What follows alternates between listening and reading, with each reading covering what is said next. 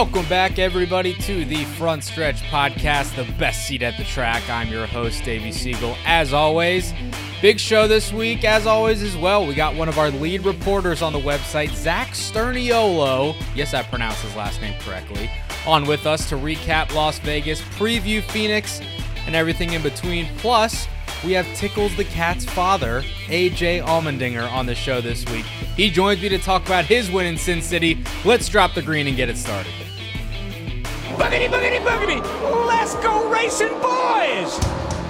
Green flag is out. Zach Sterniolo, not Sternolino, or some other ways that people seem to pronounce your last name these days. I did pretty well. I think I've done well since I've known you, to be honest.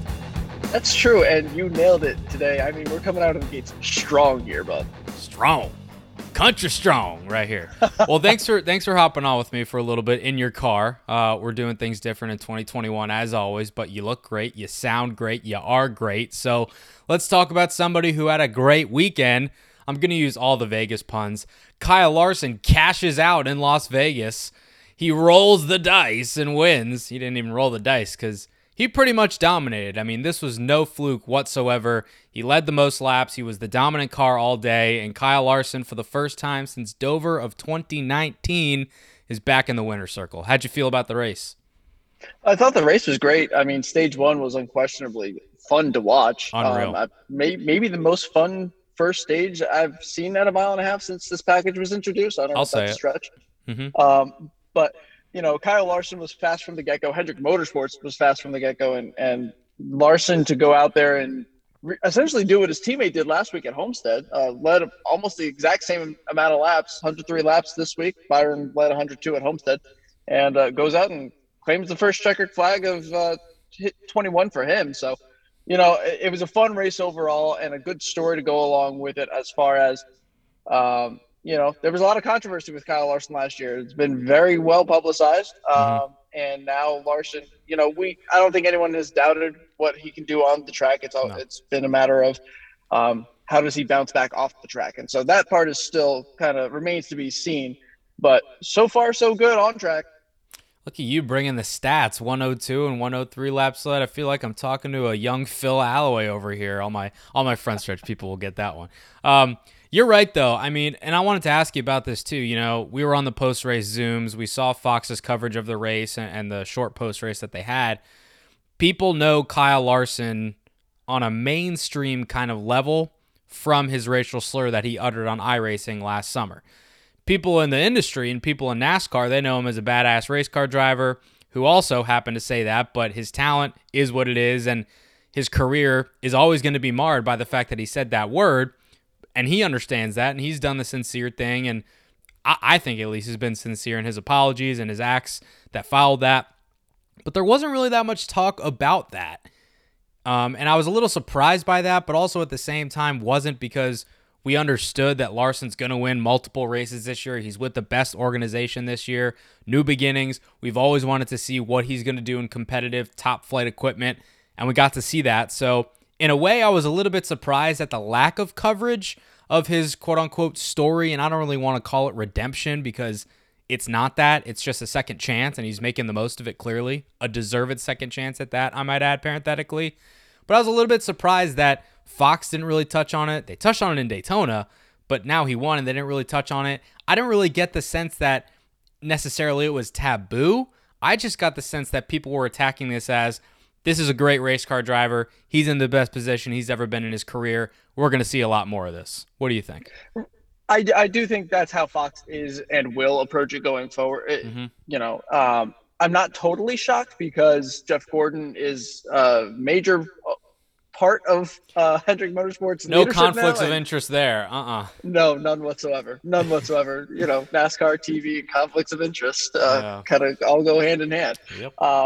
That said, they did handle it well, I thought, at Daytona, that conversation that Larson had with Emmanuel Ocho. Yep. And I thought Ocho in that interview really kept him honest and basically called him out. You can't use ignorance as an excuse for that in 2020. Yeah.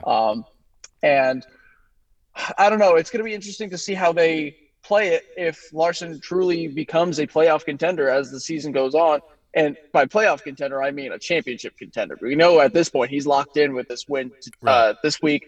Who knows how many wins he will end up with. There's a good chance he'll end up with quite a few.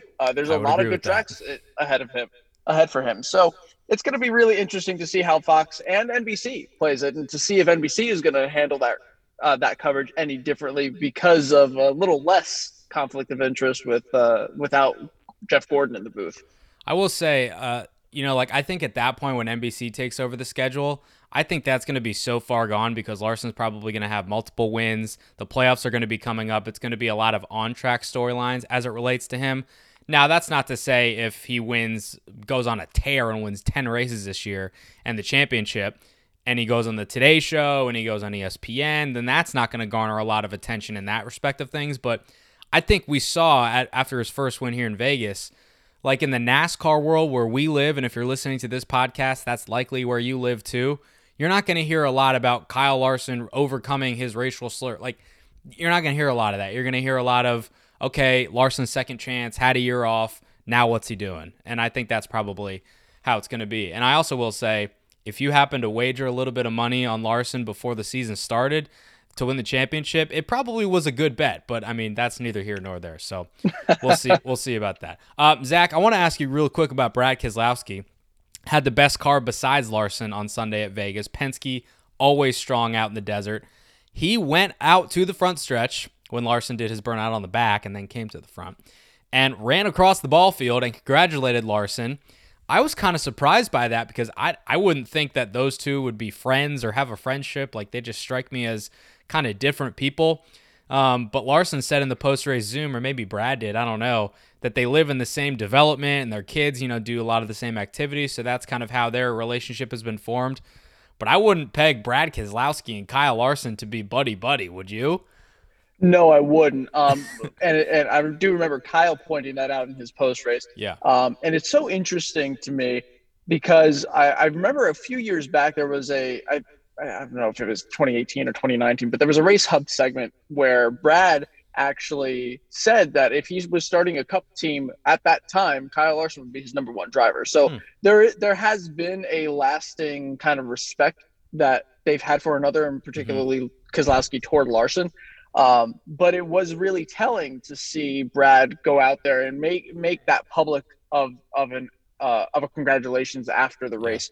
And that was actually what inspired my column Sunday night after the race, was just really the outpouring of support, in general from the NASCAR driver body.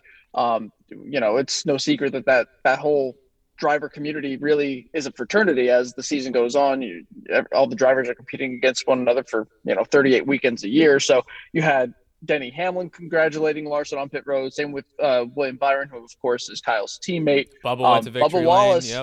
Yep. That's it. You're right, exactly. And of course that's a significant moment because of just the circumstances of everything. Bill Lester even congratulated him on Twitter as well. That was pretty huge as well. Exactly.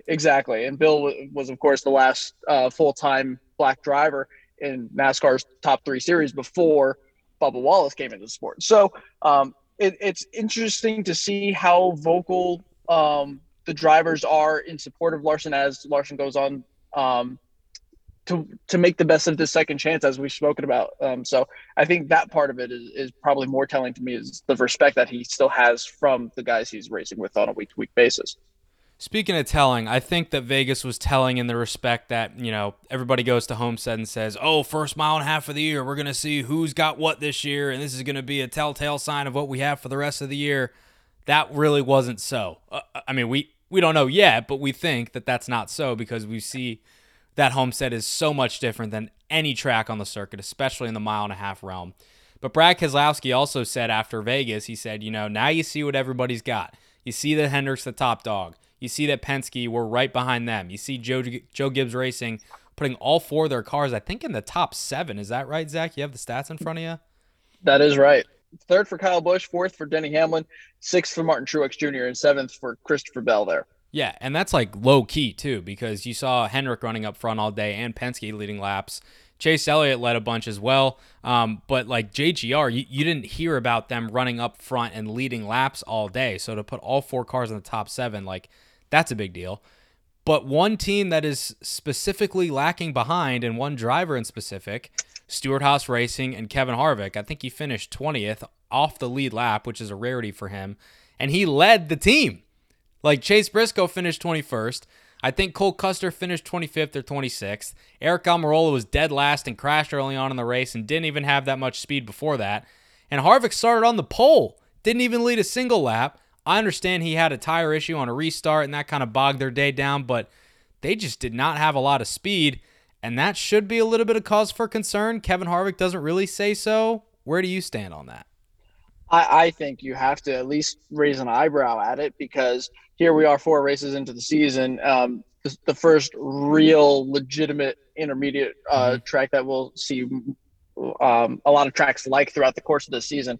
And Kevin Harvick, for him to not just be off a little bit, but to finish off the lead lap and not once be a factor in this race, not even in the top 7, top 10. He was an also-ran that day. That's not Kevin Harvick's status, especially since he's joined SHR, especially since he's been paired with Rodney Childers. Because of Rodney Childers, I have a little optimism for that team that they'll be able to ride it a little bit quicker than maybe some other teams who would be in this situation. But, I mean, you've got to at least be concerned here. You know, figure last year at Phoenix, they weren't really – a factor in the championship race. Granted, they were out of the championship hunt, but you expect that to be a top 5 car nonetheless, and they weren't. And I don't know, just the guy hasn't won since the Bristol night race back in August. Point.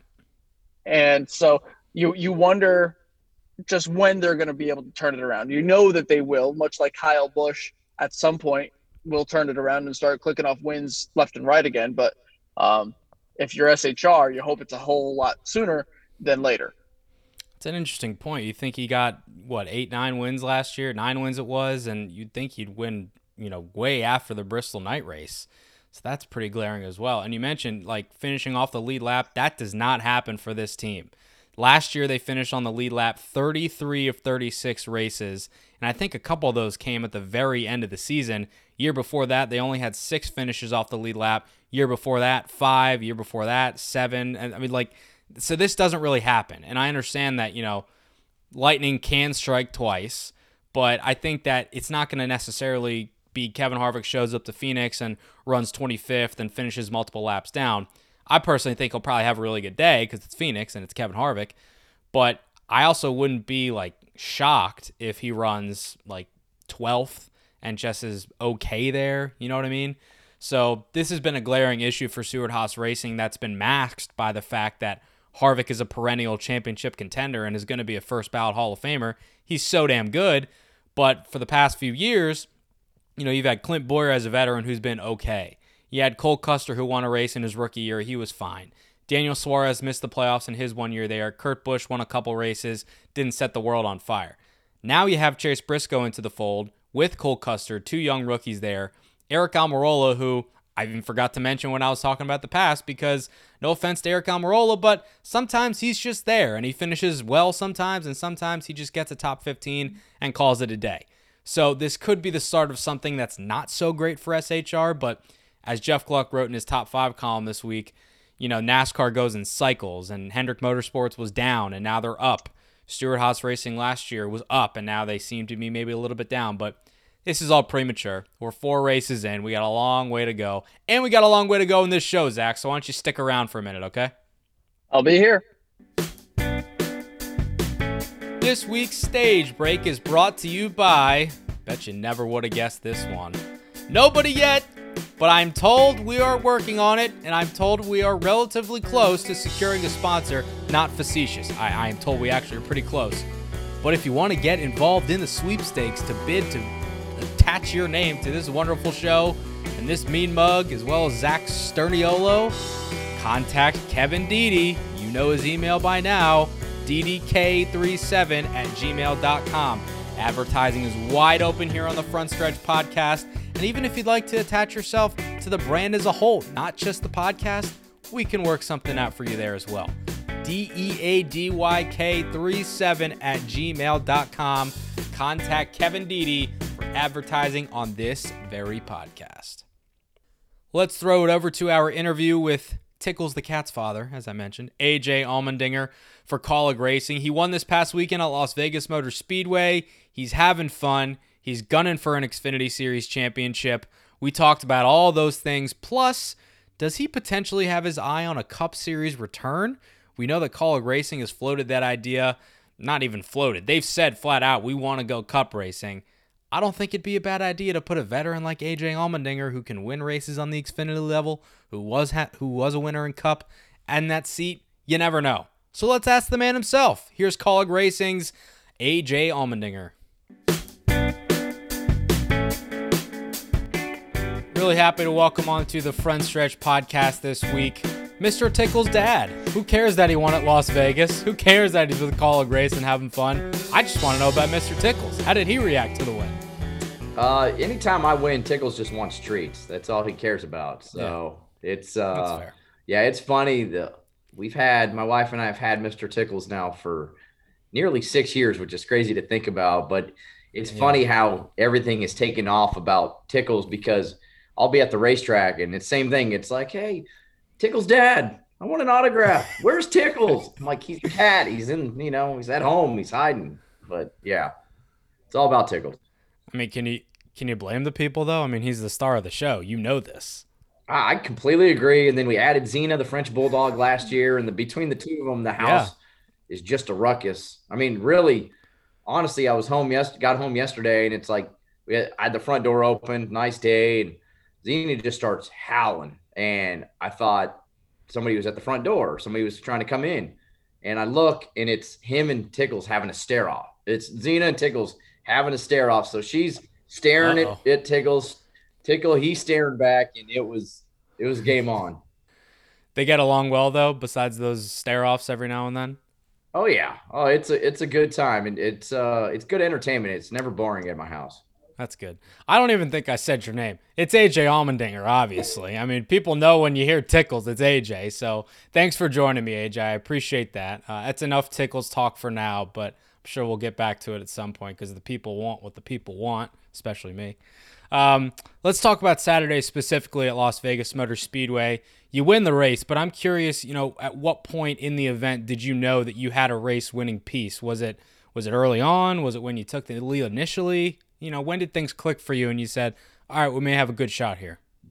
Yeah, it was the first stage. The car was really quick, but it was a little bit free. I think, I had to start 10th, so we got up to about 4th, but late in that first stage, my car was quite good. But I knew in general at Kaulig Racing, we had some really fast cars, because at that point, Justin Haley had run down the 22 and was all over him, just couldn't get around him to win the first stage, but had run him down quick. And I thought, all right, we got some good cars here, and just tightened it up just a little bit at the start of that second stage. And like the 18 and the 19 were pretty good early in the runs, but I could tell my car was really good later in the run as the tires start to get old. So I knew at that point we had a fast race car and we had to execute.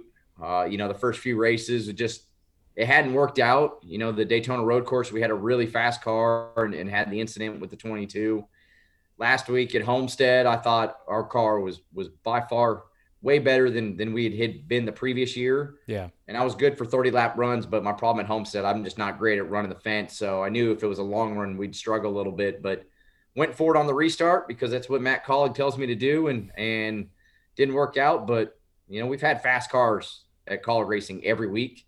And it was really nice to execute and get the win there at Vegas. But more importantly, I don't like saying we're dominated, because it was a great battle with me and Daniel Hamrick and Brandon Jones. But I really felt like our car had a lot of speed compared to the most of the cars out there. So was happy to see that.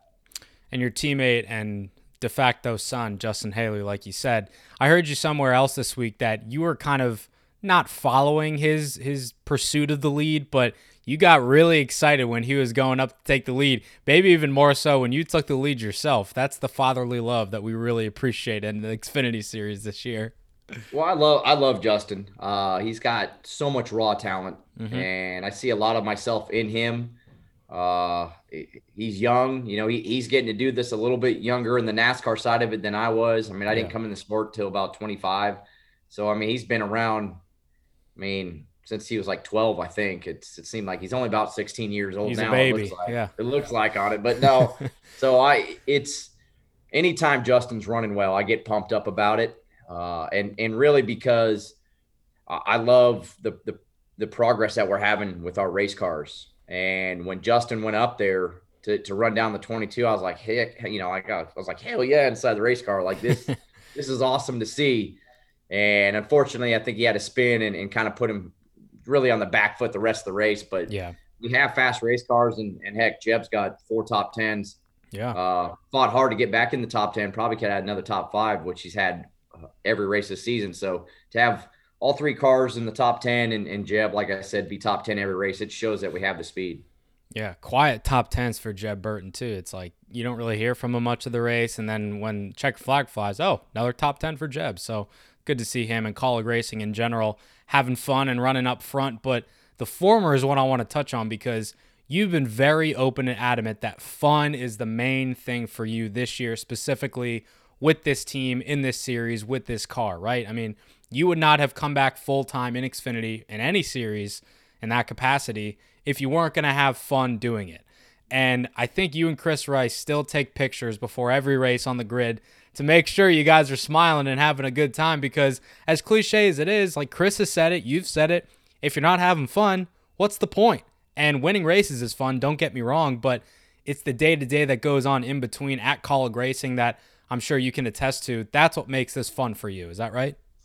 Yeah. And I mean, it's, you know, I use the word fun because I still put so much pressure on myself before a race. And at times I'm almost ill before I get in the car, but it comes down to the fact that to those moments of getting in the car and the moment as soon as I get out of the race car, like Chris Rice is always there to put his arm around me, good or bad. And it really, it makes it so much easier because, you know, you take even the Daytona Road Course in Homestead, for example. I mean, just bitter disappointment, gutted, and, you know, he puts his arm around me like, don't worry about it, we're fine. You know, Matt Kaulig, especially like the restart at Homestead, restarting 5th. You know, I've tried to make it 3 or 4 wide and got clipped and got spun, and I was so disappointed. And Matt, like, laughed. He's like, man, that's what you're here for. Go for the win. Like, you just restart and you finish 5th because you didn't try to make a move. Like, don't do that. So it's things like that where good or bad,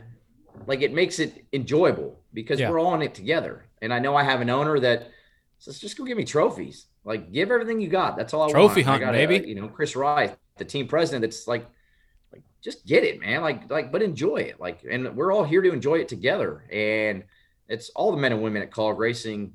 You feed off that energy from the top and it just, you know, continually through everybody in the race shop. So sure, when you run well and of course winning always helps, but it's those moments away from it on the plane when we're just giving each other hell, cracking up, you know, here at the shop, like everything about it. It's just so enjoyable. And that's why I wanted to really do it full time because I had fun the last couple of years, but it was like, man, I miss the weekends. I'm not there. I'm not at the shop. So when they gave me the chance, I had to take it.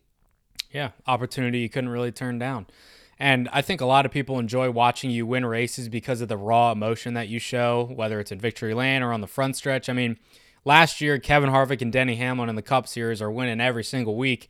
And don't get me wrong, I'm sure they're grateful for it, but it gets a little bit monotonous at times to see the same person win, climb out, thank their guys, do the whole song and dance. You've won multiple times. We understand that, but seems like every time you win, you get a little bit more jacked, which I'm here for. I mean, I'll go ahead and say it. Like, we love to see that out of you, but that's just your personality. Like, and it goes back to the whole foundation of Kaulig.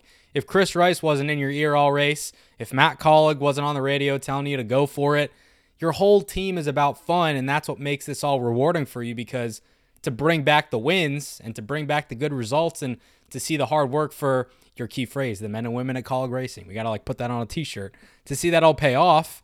That's what makes this so rewarding for you. And that's why I think, you know, you see the emotion out of you after the race and the triumph, because you've gone through a lot of tribulation to get to that triumph and you're enjoying it now, which is nice. Yeah. I mean, you just, as I said, in the post-race interview, I never know when it's my last one. So I'm grateful for all of them. I hope we have a whole lot more, and I think we can. I think you do. But like, it's – I'm not Kyle Busch. I don't have a, 300 wins in NASCAR or whatever he's up to now, right? And even if I did, it's – I know – and every team does this. So – but, I know how hard specifically the men and women here work at this race team. You see it from top to bottom, and you could say thank you and be grateful. And I try to always show my appreciation for everything that I'm given here at Kaulig Racing. But how do you show them in the best way possible? Go win the damn races. That's right. And that's why I get so jacked up when I win, because it's like my appreciation and for all the hard work that everybody does here. That's the way I can show it. And then I try to show it with my emotion and explain it in the interviews and to anybody I truly talk to about, this is a big deal. And I'm so grateful for the opportunity. And more importantly, I'm grateful for the hard work, because everybody can, do just their job, or you got a team like here at Kaulig Racing where on the racetrack, there's a 10, there's an 11, there's a 16, and then there's our crew men and women that are on those cars at the racetrack. But there ain't no 10, 11, 16 in the race shop. All the cars are blank. Forget the numbers on the side of them. Yeah. All the cars are blank. Everybody works on every car. So every time we win, whether it's myself, Justin, and when Jeb wins this year, everybody's winning because everybody had a piece of that car that they worked on during the week. And that's truly what's amazing here. So I'm curious, because a lot of teams say that, they're like, oh, it's a team sport. We're all pulling on the same rope. And that's true to a certain extent, but it just feels different with Kaulig. And you live that, and I understand that. But why is that the case? Why is that the case with Kaulig? Does it come from Matt? Does it come from Chris? Is it the drivers? Is it the team? Is it just a marriage of all of those things coming together? And now the team is finally hitting their stride, being in the series for a few years, understanding that they're perennial championship contenders. It just feels different at Kaulig, and it doesn't feel that way with the behemoth powerhouse teams that are in Cup and have Xfinity organizations, or even in Xfinity specifically. Why is Kaulig so unique in that respect, do you think? Yeah, it starts with that. Let's be quite honest. None of us would be here at Kaulig Racing if it wasn't for Matt Kaulig, right? That's pretty simple to say. So it's his energy and his passion and just his love of people that it starts with. And then on the day-to-day operations and having to deal, it's Chris Rice that takes over and sets the culture, because it's Chris here every day doing all the dirty work, that when it comes to organizing the people, organizing the teams, the staff, everything that I can't even imagine that I ever want to be a part of and know about of setting the culture right. Because if really it started with Chris, if he came in here and said, you're the 10 car, you're the 11 car, and you're the 16 car, that's the culture immediately set for it. And that's how it runs. And that's how we all think. But it's not. And Chris has set the culture about, okay, no, it's a family. You're working on every car. And then with that, you got to bring in the right people that believe in that. If you bring in one person that's like, no, I don't believe in that, well, then you get that bad egg that just sets off the rest of the team. So it's about finding the right people that believe in it. Then it's about us as drivers to go out there and work together as great teammates, because if you don't work together as great teammates, you show the people that, you know what, we don't care about your hard work and all these cars. We're in it for ourselves. That's why you see me so excited when Justin's leading and won at the super speedways, when Ross won at Daytona. And I'll be just as pumped when Jeb wins. I'll be tackling him in victory lane. It's if we don't set that culture as drivers to show what Chris has really proven, then we're messing it up. So it's on us as well. So it's all together that we make it the way it is. It's a really great philosophy, and it's a refreshing one at that. When you see in NASCAR, it's a lot of the same stuff that you see, and a lot of PR, sponsor-driven answers, but it just seems genuine at Kaulig. So I'm glad that they got you in the shop as well to help do that, and the philosophy is just really cool to see. I wouldn't be doing my job if I didn't ask a little bit about Daytona, and you mentioned it with Austin Cindric at the road course. I'm just curious, like, you know, I think you and Austin both said after the race that it was a mistake, you know, on both your parts. You would talk about it. So, like, did you guys hash things out? Did you go over what happened and what you guys can do to prevent that from happening in the future? Anything after that?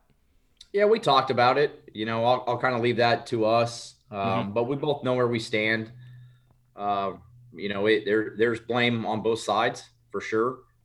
I gave my points of opinion of what pissed me off, and I understood, you know, on his side of it as well. But yeah, you move forward and you race. I hope, and I told him this, I hope I have to race Austin Cindric a lot this year. Yeah, because he's the champion and he's probably going to be up front at a lot of the, probably at every race. Yeah. So I hope I have to race him a lot, because that means we're doing our job at Kaulig Racing. So we set our piece. We move forward and we go on. I think you guys will be 1-2 at a few races here and there, flip-flopping 1-2, but safe to say you guys will be racing around each other a fair amount, and hopefully into later stages of the season. I also want to ask AJ, you know, when you look at the landscape of the Cup Series specifically, you've had your time there, you've had your success there, and it's no secret that Matt Kaulig wants to go Cup racing as soon as next year when the next-gen car comes into the equation. I'm curious if that's on your radar at all. And I understand that you're focused on the here and the now and the Xfinity Series, going for this championship, because as cliche as it is, and as we've said, like, you owe it to the men and women at Kaulig Racing to do that. But it's also something that piques my interest, at least, to think about who Matt Kaulig and Kaulig Racing could potentially put in a full-time car if they want to go down that road in 2022. Have you given that any thought whatsoever? Is that even on your radar? Honestly, no. I mean, it's we were able to do the Cup race at the Daytona Road Course, and I believe planned to try to run a lot of them. But we'll see kind of as the season progresses of where we're at on the Xfinity side of it. Yeah, that's obviously the most important thing. You know, when it comes to Matt Kaulig and Kaulig Racing moving forward with Cup, that's definitely in the plans. Moving to 2022 is to try to make that happen, I believe. But on my side of it, you know, it's not like I'm like, hey, you know, please yes or please no. Like, I just want to be part of Kaulig Racing for a while, whether I'm driving the car or not. Some of the most enjoyment that I'm having is trying to help the team progress, whether it's, you know, here at the shop or the setups or on the racetrack or whatever. So just being appreciative of Matt Kaulig and wanting to be a part of his organization in whatever way possible. So when it comes to, like, do I need to be a Cup driver in 2022 for Matt Kaulig? It's not even, I haven't even asked the question. Like, I take it every race one at a time. That's why you see me get out of the car and almost, you know, in tears, because it means so much.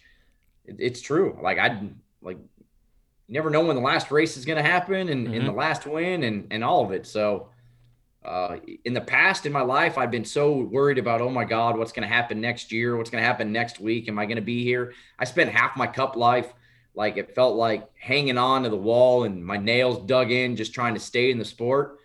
And God, it sucks to live that way. Don't want that anymore. It's horrendous to live like that. Yeah. So there's no reason to live like that anymore. I don't care. Like, I do care, but, like, I don't, like, the future of me having to drive the car. Like, it's not that big of a deal to me. Of course I want to keep driving. I love it right now, but, like, I just love being a part of the organization, and that's my focus. So conventional wisdom would suggest, and I'm sure you're probably aware of this, but 39, which is how old you are, that's the peak age for a NASCAR driver in today's day and age. So you're at your peak. Yeah, I mean, there are some young guys right now. Chase Elliott might argue that right now. But the peak will be going down. Keep getting better. Yeah. So... But yeah, I do feel in a lot of this, I mean, a ton of this has to do with the Kaulig Racing equipment that I'm in, where I can go out there and compete up front and teach myself and learn. And, but yeah, I feel like I'm at the best I've ever been outside the race car when it comes to trying to help the setups, trying to lead the guys of what I feel like the cars really need, and inside the car doing what I need to do. But there's always room for improvement. We improve every day. The day we stop improving is the day we probably die. So it's about improving every day, but it's, I'm having fun with it one day at a time, and I just leave it at that. To the moon, as they say. Good that you're having fun. Last question for me is, do you have any concrete goals that you set out at the beginning of the year that you want to accomplish this year, whether that's in Xfinity or in your limited starts in Cup, or are you one of those guys that doesn't really set actually concrete goals and takes things week by week as they come? I try not to set any goals. You know, I mean, we know the ultimate goal, to try to win a championship, but this day and age of how the championship works, like, I don't want to say it's championship or bust, or, you know, make the Final Four or bust, because you can win 12 races and have a string of 3 bad races at the wrong time during the year and not make it to the round of 8 or saw it last year. Yeah. So it's, I don't want to set those goals. My goal truly for this team was keep improving, like keep getting better. Like where we've started at the beginning of the year compared to where we ended last year, we're improving a lot. The cars are so fast, but at the same point, that does us no good to now 20 races in. Now we're slow because we can't figure out what's going on. Yeah. And now we're heading into the playoffs and we don't have any momentum. So it's truly about moving forward, progressing. It's great to get a win early in the season, get that pressure off your shoulders, say, okay, you know we can do it.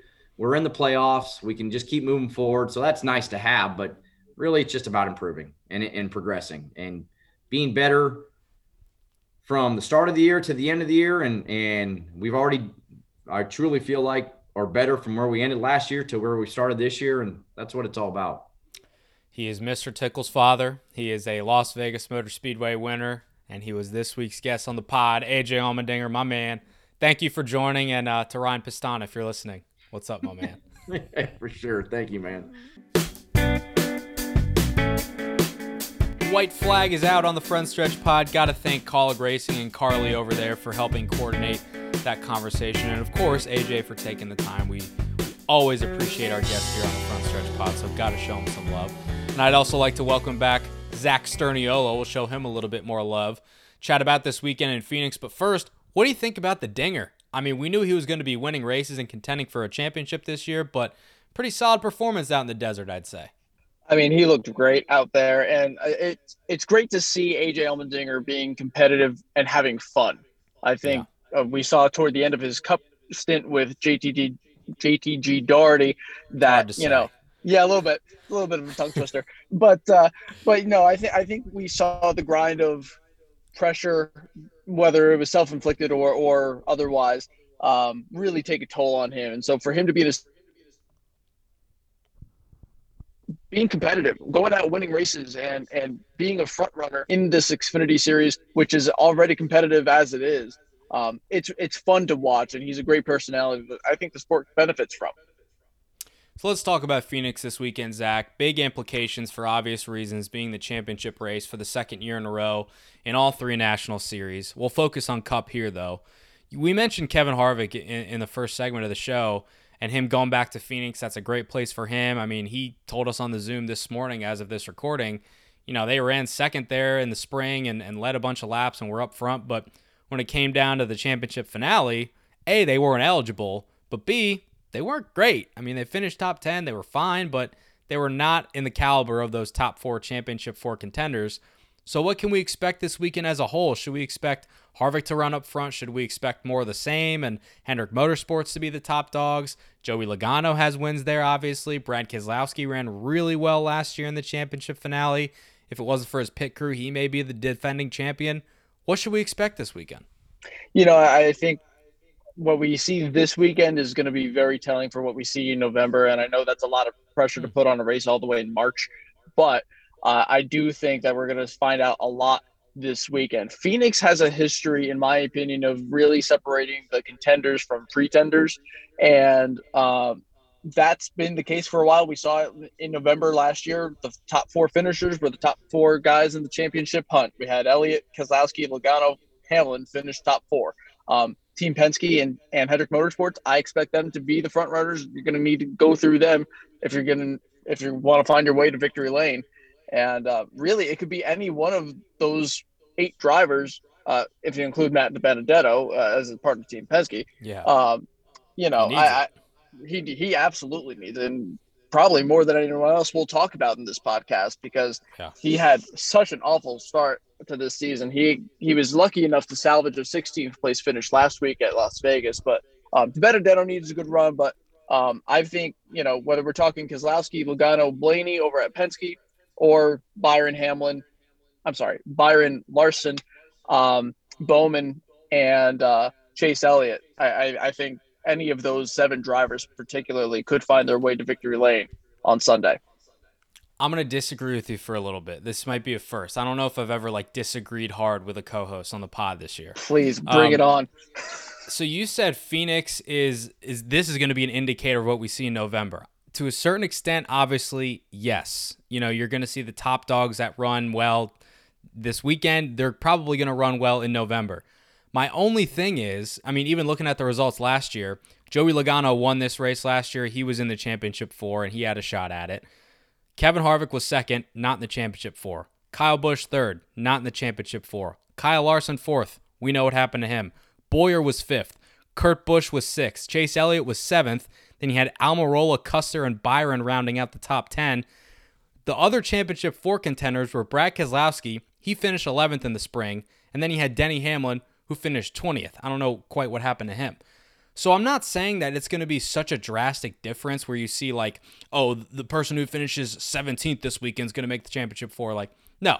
But what I am saying is that I think with this championship format, especially in recent years, momentum is a big thing. That's very cliche to say, but you can't understate that. So Chase Elliott wins Martinsville. He's hot. He's gone to Phoenix a bunch of times and done pretty well. He's never won.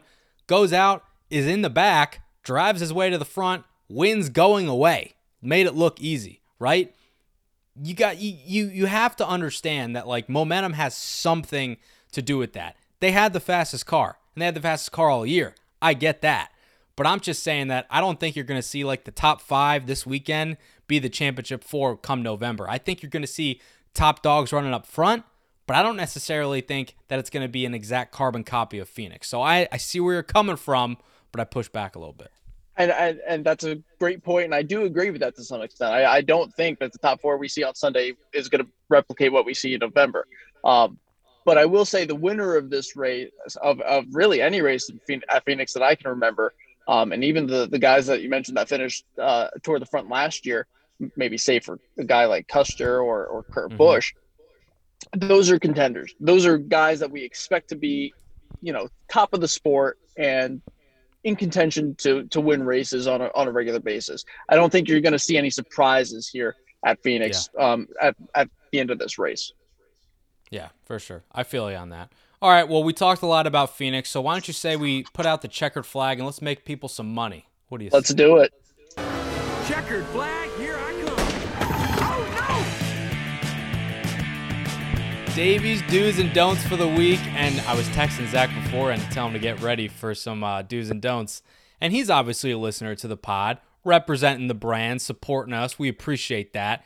So instead of Massey's moos and moans, he wants some Zach zoos and zonts. I love it. The floor is yours, my friend. What is your zoo and what is your zont? All right. The first zoo of the day, I got to go with this. First of all, I can't believe we're really doing this. No, but I think it goes back to really what we were just talking about. And that is rely on Hendrick Motorsports to show its strength once again. Any of those four drivers between William Byron, Kyle Larson, Chase Elliott, and Alex Bowman can find their way to victory lane on Sunday, and I don't think I would be shocked by it. I love that zoo. My zoo, or do, like normal people say, I already talked about it a little bit. I think we should expect a bounce-back week for Kevin Harvick. Not Stewart-Haas Racing as a whole necessarily, but I think Harvick will be leading some laps, finishing in the top 10 for sure. I mean, that could be a lock. Probably getting a top 5 finish as well. Before I give you your time for your zon't, I'll tell you my don't, and I already teased it. Don't expect this weekend to look the same as Phoenix in November. I think it's going to be, you're going to see some similarities, obviously, but I still think that the winner is going to be different. That might be a bold prediction. I don't know. I mean, talk to me in November.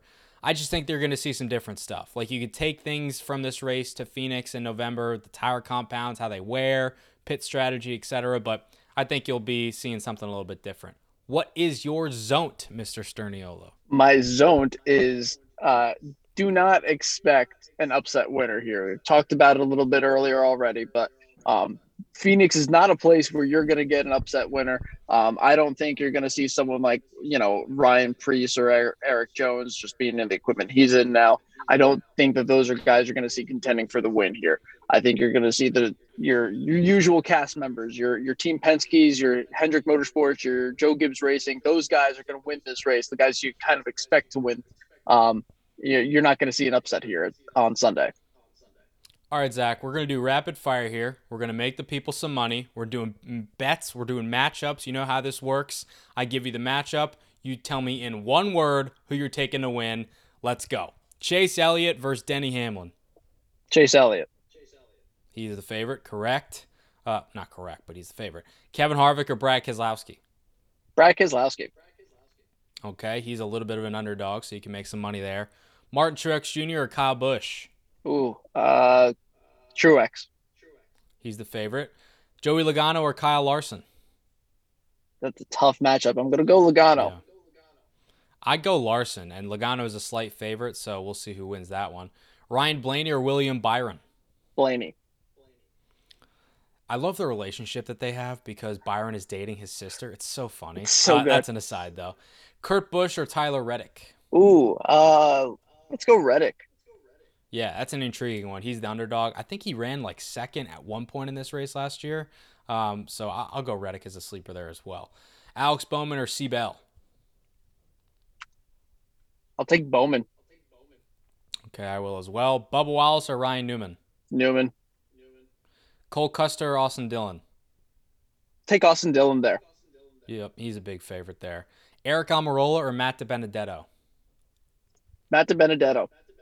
He's my lock of the week to win that specific matchup. Yep. I think he's in for a big weekend. Maybe not necessarily a win, but I think you can bet on him to get a top 10. And I think Almirola's struggling at the moment. Matty D needs it.